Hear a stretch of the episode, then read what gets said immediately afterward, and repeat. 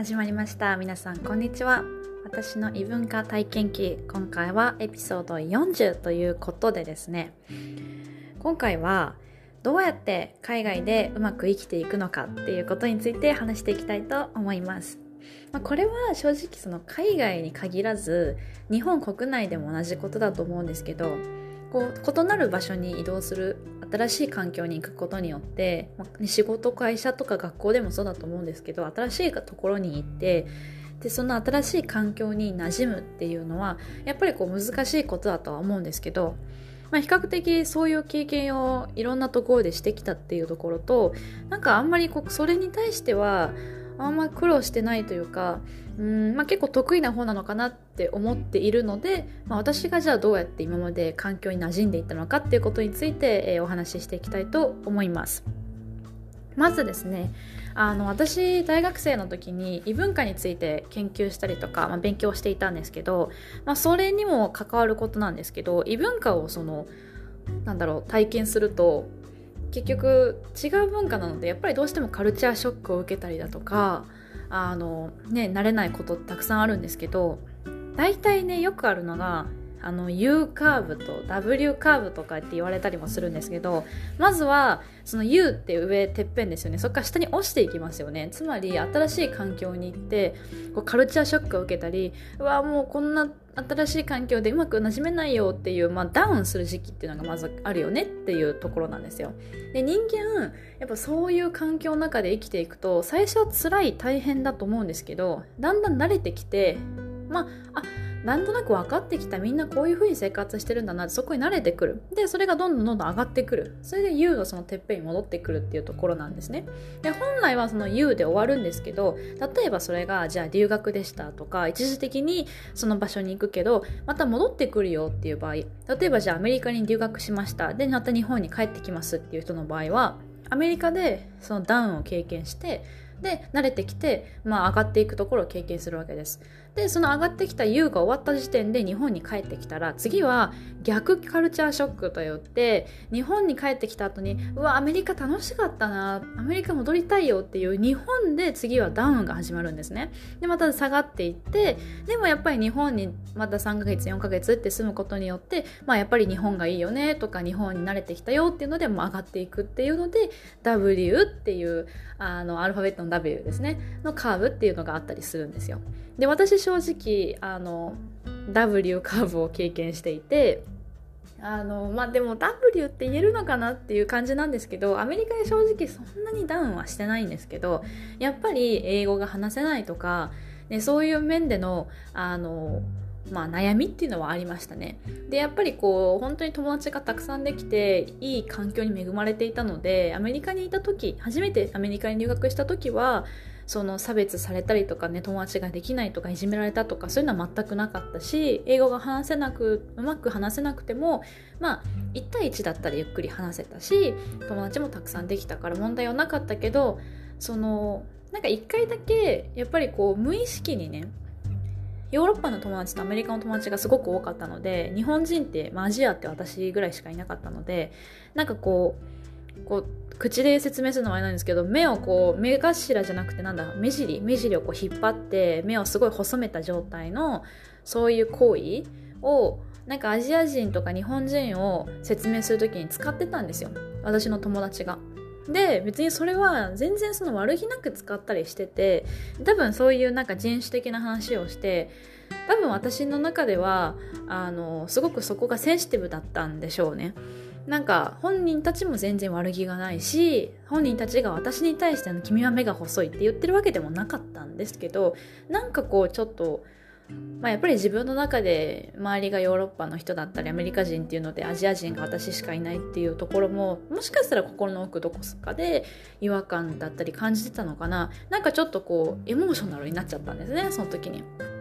うん、だからそういう風にちょっとこう自分が日本人が1人しかいなかったので日本人っていうところとか、まあ、英語が話せないっていうところとかで何か人種差別を受けたわけでも英語が話せないことでいじめられたとかもないんだけれどもやっぱりこうどこか心の中で劣等感を感じたりとかなんかああうまくいかないなっていうところは、まあ、あったと思うんですよね。ただそれ以上に楽しいことがあったから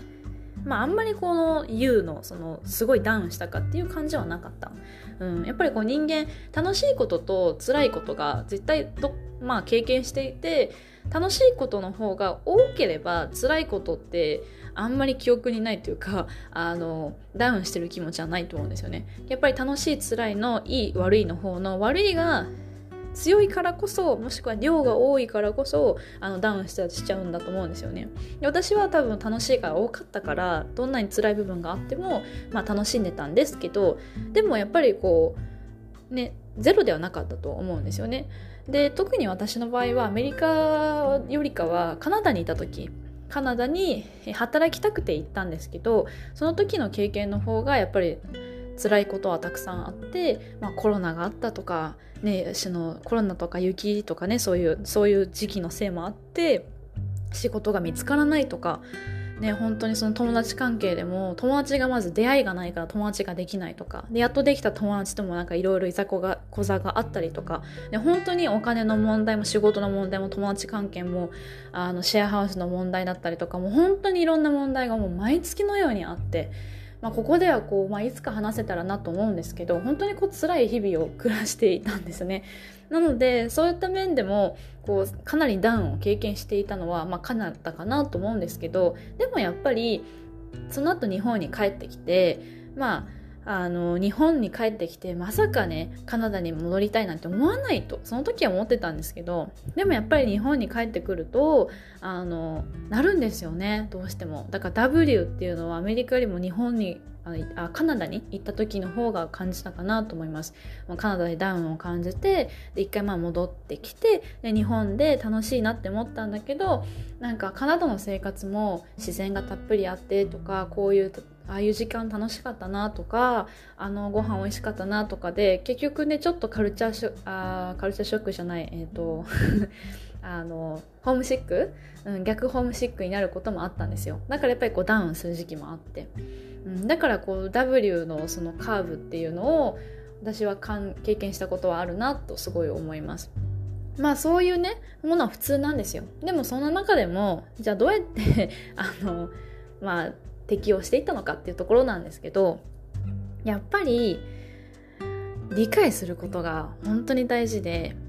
やっぱりこうカルチャーショックもそうですけど新しい環境に馴染めないところっていうのは今まで普通だったことが新しい環境では普通ではなかったりする。それがやっぱりなんで今までこうだったのにこうでできない。なんでこうしないといけないのとかそういうあの今までの環境と違う文化に衝突するからだと思うんですよね。まず。それはもう理解してあげるしかない。で理解するとあの同じようにそうそういう考えを持つっていうのはまた別で私はそのあなたの言ってることあなたにやりたいことこの環境この文化を分かりました。みんなそういうことなんですねって理解することはできる。でもだからといって私もそうしたいかというとそれは別ですっていうちゃんと自分の意思は持ってって全然いいんですよ。何が言いたいかって理解してあげることが大事なだけであって必ず同じことをしなきゃいけないわけではないと思うんですよね。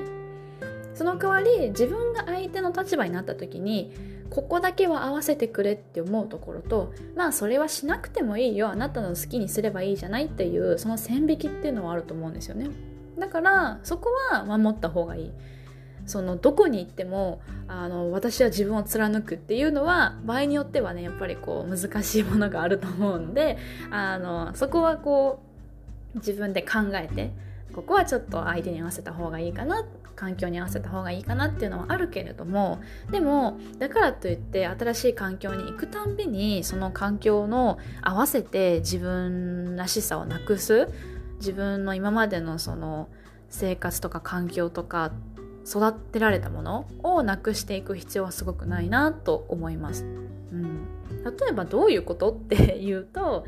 うん例えば私がアメリカに行った時だったらまあ大学生ですよ。アメリカの大学生、まあ、クレイジーパーティーしますよ。多分そういうあのアメリカのクレイジーなパーティーのねエピソードも、えー、他の回で話してるんですけど、まあ、そういったところで私が例えばびっくりしたことっていうとおもちゃとか洋服とか入れるような、まあ、結構大きめのプラスチックのボックスってありますよね。引き出しとか。ああいうののボックスにブワーってもうそれこそウォッカとかテキーラとかそういうリキュールをもうボトルブワーって23本ぐらいバーって入れるんですよ。でもジュースも何本もブワーって突っ込んででもバーって全部入れてなみなみにボックス大きいボックスなみなみにお飲み物を入れてであとはビーってちょっとかき混ぜて終わり。でパーティー始まったら「ああいらっしゃい」って言ってでいいとこだったら、まあ、お玉みたいなのがあるんですけどないとこだと本当プラスチックの日本だと紙コップが普通なんですけど海外だとプラスチックが多いですね。プラスチックの紙あのコップがバーって置いてあるんでそのコップですくって飲む。っていうような、まあ、そんなようなあのパーティーが大学生なんかはみんなするんですね。ハウスパーティーで。やっぱ初めてそれ見た時はえって。まず何が中入ってるかわからないし。どのくらいお酒が強いのかもわからないしなんかお玉とかもないからもうすくって飲むってもうコップベタベタなんですよ。ね、でもそれだけじゃなくてなんかもうほんといろんなねすごいまあ日本でも大学生の飲み会ってすごいと思いますけど、まあ、さらに上を行くような飲み会とかも結構あって、ね、やっぱりこうすごいなっていうのでカルチャーショックは感じたんですね。映画じゃんって思うようなところがまあ普通に行われてるんですけどやっぱ人間不思議とそれ2回目3回目って見ると慣れてくるんですよね。で、ああ、もう飲み物あっちにあるよ、ありがとうとか言ってパーって飲んで、ベタベタなのも全然気にしないで飲んじゃうし、そういうのに慣れてくるっていうので、結局、まあ、あの合わせられるとか合わせる。私はお酒も好きだし本当はなんかこうペタペタするとか汚いのって私は苦手なんですけど別にまあこれはまあ1時間2時間しかいない。パーティーだからいいやっていう合わせられるとか合わせるし。でも逆にじゃあ自分のルームメイトがとか自分の一緒に住んでいる人があのすごく汚いとか私はもう許せないわけです。例えば、まあ、今一緒に住んでいる、ね、パートナーが、まあ、アメリカ人なんですけど南米出身なわけですね。でまあ多分その出身の環境っていうのもあると思うんですけどあのとにかく掃除する時とかは掃除機なんかを使わずにほうきを使うんですね。まあ多分土足で育ってるっていうのもあると思うんですけど、まあ、家ではね今ここでは一緒に住んでるけどあの靴は脱いでるんですけどそれでもほうきとちりとりの人だったんですよ。いやさすがに家でほうきはないぞと。でも別に彼がそうしたいのであればそれでいい。それは分かりました。なんでそんなことしてるの？なんでほうきなの？変だよって。そうではなくってあそういう風に育ってきたんだなの文化はそれはそれは理解します。でも私はそれを受け入れないから受け入れられないからあのあなたはほうきを使ってもいいけど私は掃除機が欲しいって言って私は掃除機を使いましたし掃除機を買いましたね、うん、だから合わせられるところ合わせるし。でもいやこれだけはちょっと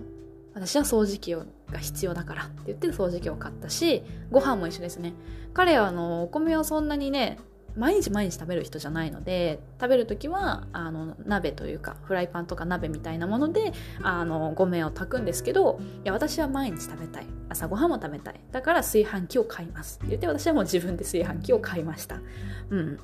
だからそこはその合わせるとか合わせるしうん、ここはゆ、まあ、譲れないとかここはね私の好きにやりたいとか思うところはすればいいと思うしでもなんであなたは掃除機を使わないんだ？そんなの変だってそこでアタックするのは間違ってると思うんですよね。うん、あなたの文化ではそうかもしれないですねっていうのを、まあ、一回理解する。ああそうなんだ。そういうふうに育ってきたんだ。そういう国なんだ。そういう環境だったんだって理解する。でもその後にどうするかっていうのは自分次第なのかなっていうのは思います。だからある程度理解はするしある程度あのやっぱり新しい環境に馴染むためにはその人たちと同じようなことをした方がいい。でもちゃんと自分の意思を持っていないとなんでこうしなきゃいけないんだろうってやっぱりいつか思っちゃうんですよ。何でも何でもみんなの言う通り同じ新しい環境に移るたびにその新しいルールに従ってるとやっぱり最終的に辛くなっちゃうのは自分だと思うんですよね。だからこそうまくなじむためにはある程度相手を理解してある程度自分をちゃんと持っておくっていうのが実は一番大切なんじゃないかなと思います。日本にいる時私は11歳の時に横浜に引っ越してきてもともと大阪にいたんですけどやっぱりこう日本の西と東でもう文化も考え方も環境もいろいろ違ったんですよね。で私は小学生だったんでいろんなものが違うしやっぱりそこでこう一瞬やっぱりカルチャーショックもあったしなんでみんなこういう風な行動するんだろう考え方をするんだろうこういう言い方するんだろうっていうのはすごいありました。で悩む時期はやっぱり人間どうしてもあると思うんですけどそれをじゃあどうやってうまくあの乗り越えていったかっていうとやっぱりなんとなくみんなのやってることを真似してで理解する真似するだけじゃなくて理解していってでじゃあ自分にとっていいもの自分はどうしたいんだろうっていうのをちゃんと自分の意見を聞くっていうのがすごく大事なのかなっていうのは本当にこれはもう国ではなく国だけじゃなくっていろんな新しい環境に行く人には当てはまることなんじゃないかなってすごく思います。今回はその新しい環境に馴染むためにはどうすればいいか3選とかじゃなくってもう本当にこれ択なんじゃないかなってすごく思います。ちゃんと理解するっていうことと自分を持つっていうこと。うん。だからうん海外にこれから行くよとか、ね、海外に行ってましたっていう人も絶対もうねあのカルチャーショックはあるんですよ。もうに海外だけじゃなくて日本で引っ越しするとかもしくは仕事変えるってだけでもやっぱり絶対カルチャーショックとかあの違いっていうのもあるのでそれをまあ慣れていくには本当にこうやっぱ相手理解しないといけないですよね。なんかこう一回相談を受けたことがあってそれ生徒さんだったんですけどあの仕事で、まあ、ちょっと英語を使います。だから英語を習いたいんですっていうのであの私の英語の、ね、レッスンを取ってくださった日本人のね、えー、生徒さんがいたんですけどその人なんかもあの英語を使うのに、まあ、アメリカ人とかいろんなヨーロッパの人もいるんですけど中国人の方が、えー、会社にいると。で会社で中国人の人と話す時ももちろん英語なんですけどただどうしても彼らのその英語だから英語の内容的に英語の技術的に理解できない部分ではなくって文化的になんで彼らがこういうことするのかわからないんだっていうふうに言われたんですよね。でやっぱりそのその人は日本の社会の在り方会社の在り方仕事の仕方でもしくはその彼自身の考え方を中心に考えてるから中国人の方のその行動が理解できないんですよね。なので、まあ、アドバイスとしてはやっぱりコミュニケーション取ること、うん、なんでそういうふうに考えるんですかってまず理解できないんだったら聞かないといけないんですよね。なんでそうやって考えるんだろう。マイナスプラスとかじゃなくてそのそれその行動がダメだとかいいとかじゃなくてまずなんでそういう考え方になるんだろう。多分自分にとってはその考え方が思いつかない。そんな環境でいたからわからないけど聞いたらあーなるほどね。だからあなたはいつもこうやって言うんですねっていうのが意外とコミュニケーション取ると分かったりするのでまずはね聞いてみるっていうのがすごいいいと思います。あなんでこういうふうに考えるんだろうな。聞かなくてもなんとなく行動を見てたら分かってきた。分かってきたのであればそれすごく大事です。分かったんだったらまず素敵な第一歩。でその後にじゃあその人に対してどう向き合うのかですよね相手はこういうふうに考えてこれが良しとしてるからしてる。でも私にとってはそれは良しとしていない。じゃあどうやって進めていこう。ですよね。お互いが向きあの歩み寄って妥協点を真ん中でね見つけて妥協していくのもありだし確かに相手の考えの方が正しいなとか効率がいいなと思ったらそれに合わせてもいいしいやでもあなたのやりたいことも分かったけどそれでもやっぱり私のやり方の方が絶対効率的だと思う。っていうのであればそれについて議論すればいいと思う。うん。あの自分が相手を理解してないのと同様に多分相手も自分のことを理解してくれてないかもしれない。からやっぱりこう特に海外とかだと文化が本当に全然違うからコミュニケーションっていうのは本当に大切。なんでそういうふうにか言うのか。っていうのには必ず何か思惑があるわけですよ。なのでなんでそういうふうに思ったのかなっていうのを、まあ、聞いてとにかく理解してあげること。まあそのねあの彼とか彼女に従うかどうかはわからないですけどとにかく理解することっていうのは本当に大事だと思うんですよね。うん、なのでまあベースとして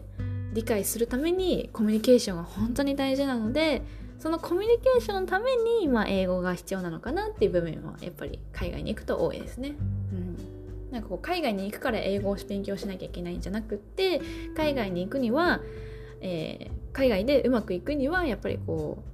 う適応しないといけない。慣れないといけない。そのためにはどうしてもやっぱコミュニケーション必要ですよね。じゃあコミュニケーションするんだったら英語必要ですよねっていうとこだと思うんですよね。英語話せれば OK でもないし英語だけが必要なわけでもないので